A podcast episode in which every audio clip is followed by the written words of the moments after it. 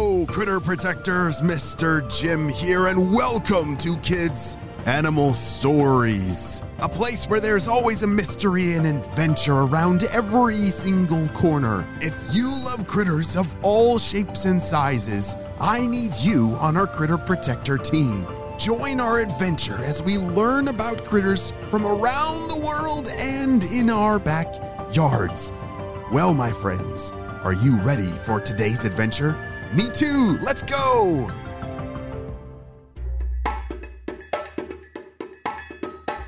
On the last episode, we saw that Aiden the anchovy was on a long trip with his school called the Oily Clan. One of the largest obstacles in an anchovy's life is the massive, and I mean massive, amount of predators they face. Everybody wants to eat anchovies. Did you know some people eat anchovies on pizzas? Ugh, that sounds disgusting. well, uh, other predators like the pelicans and dolphins, they love to eat them as well. Anchovies serve as a major food source for birds, large fish, and sea creatures, and even humans on pizzas. Well, our friends, Aiden and Andrew, look like they're about to be eaten by some pelicans. Well, let's see what happens next. For Aiden, navigating predators was just a fact of life. But this doesn't mean it wasn't scary for him. Quick! Head towards that rocky edge, Andrew!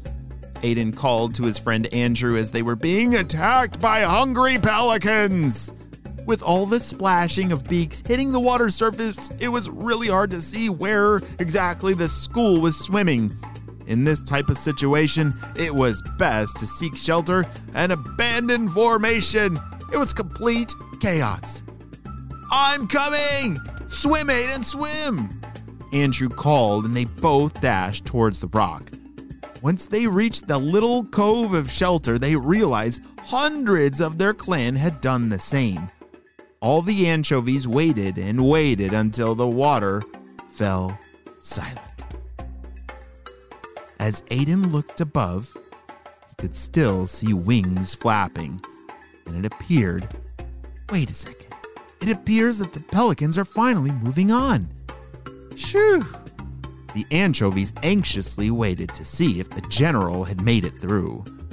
After what seemed to be an eternity, that general and five commanders came out from a neighboring cove.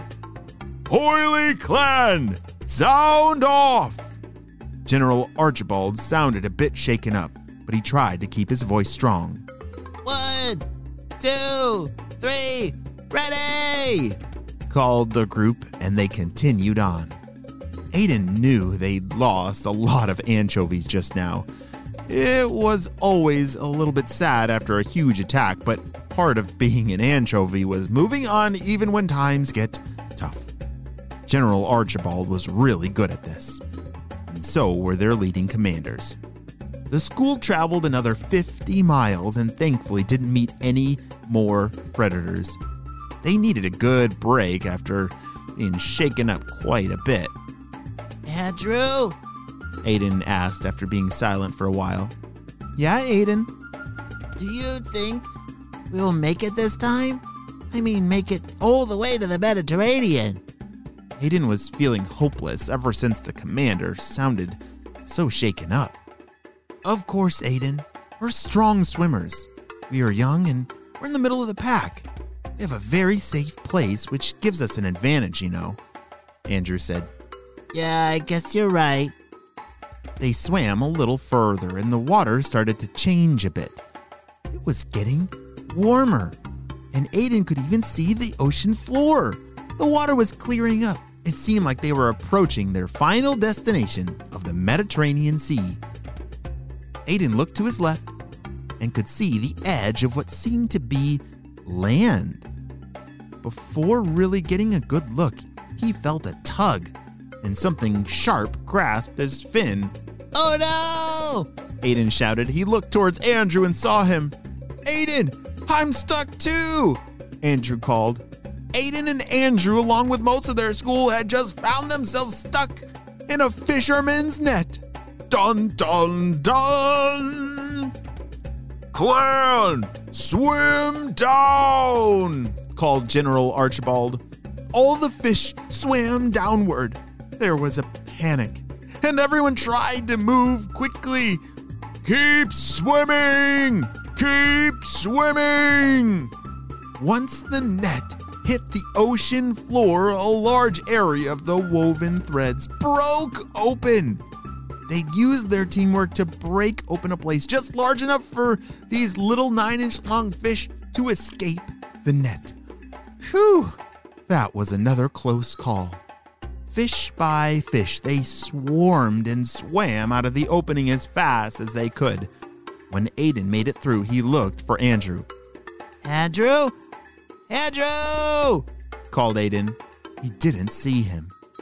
Aiden followed the school and continued looking for his friend. He was so worried. Then he heard him. Aiden! I'm here!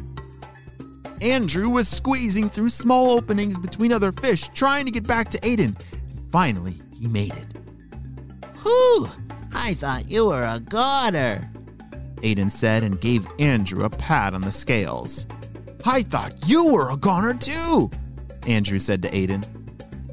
After a few minutes, the school entered a small cove, and the general made an announcement. Oily Clan! We've made it to our safe haven! We remember those we lost, and we move forward on their behalf. Andrew and Aiden talked about the close encounters on their journey. Being an anchovy was not easy, not in the slightest. But they were thankful more than ever for friends and for their school. They knew teamwork had given them protection, and it also gave them a huge feeling of accomplishment to have finally made it to the Mediterranean Sea. Wow. that may be the end of Aiden and Andrew's amazing anchovy adventure, but they're going to have some insane adventures ahead in the Mediterranean Sea. But those are for another story. The end. Hey, great job. You listened all the way to the end. Hey, thank you so much for leaving those five star reviews on Apple Podcasts. They mean a lot to me, and I also love reading what you have to say. This one comes from Joey. It says, Thank you, Mr. Jim. My name is Joey. I'm five, and I love kids' animal stories. We love listening to your stories in the car and before bedtime. I would like a mystery story about a chameleon that can fly. Whoa, that would be insane. I've never seen a chameleon that can fly, but that is a really cool idea. Well, friends, I hope you all have a super duper day, and I will see you on our next adventure. Bye!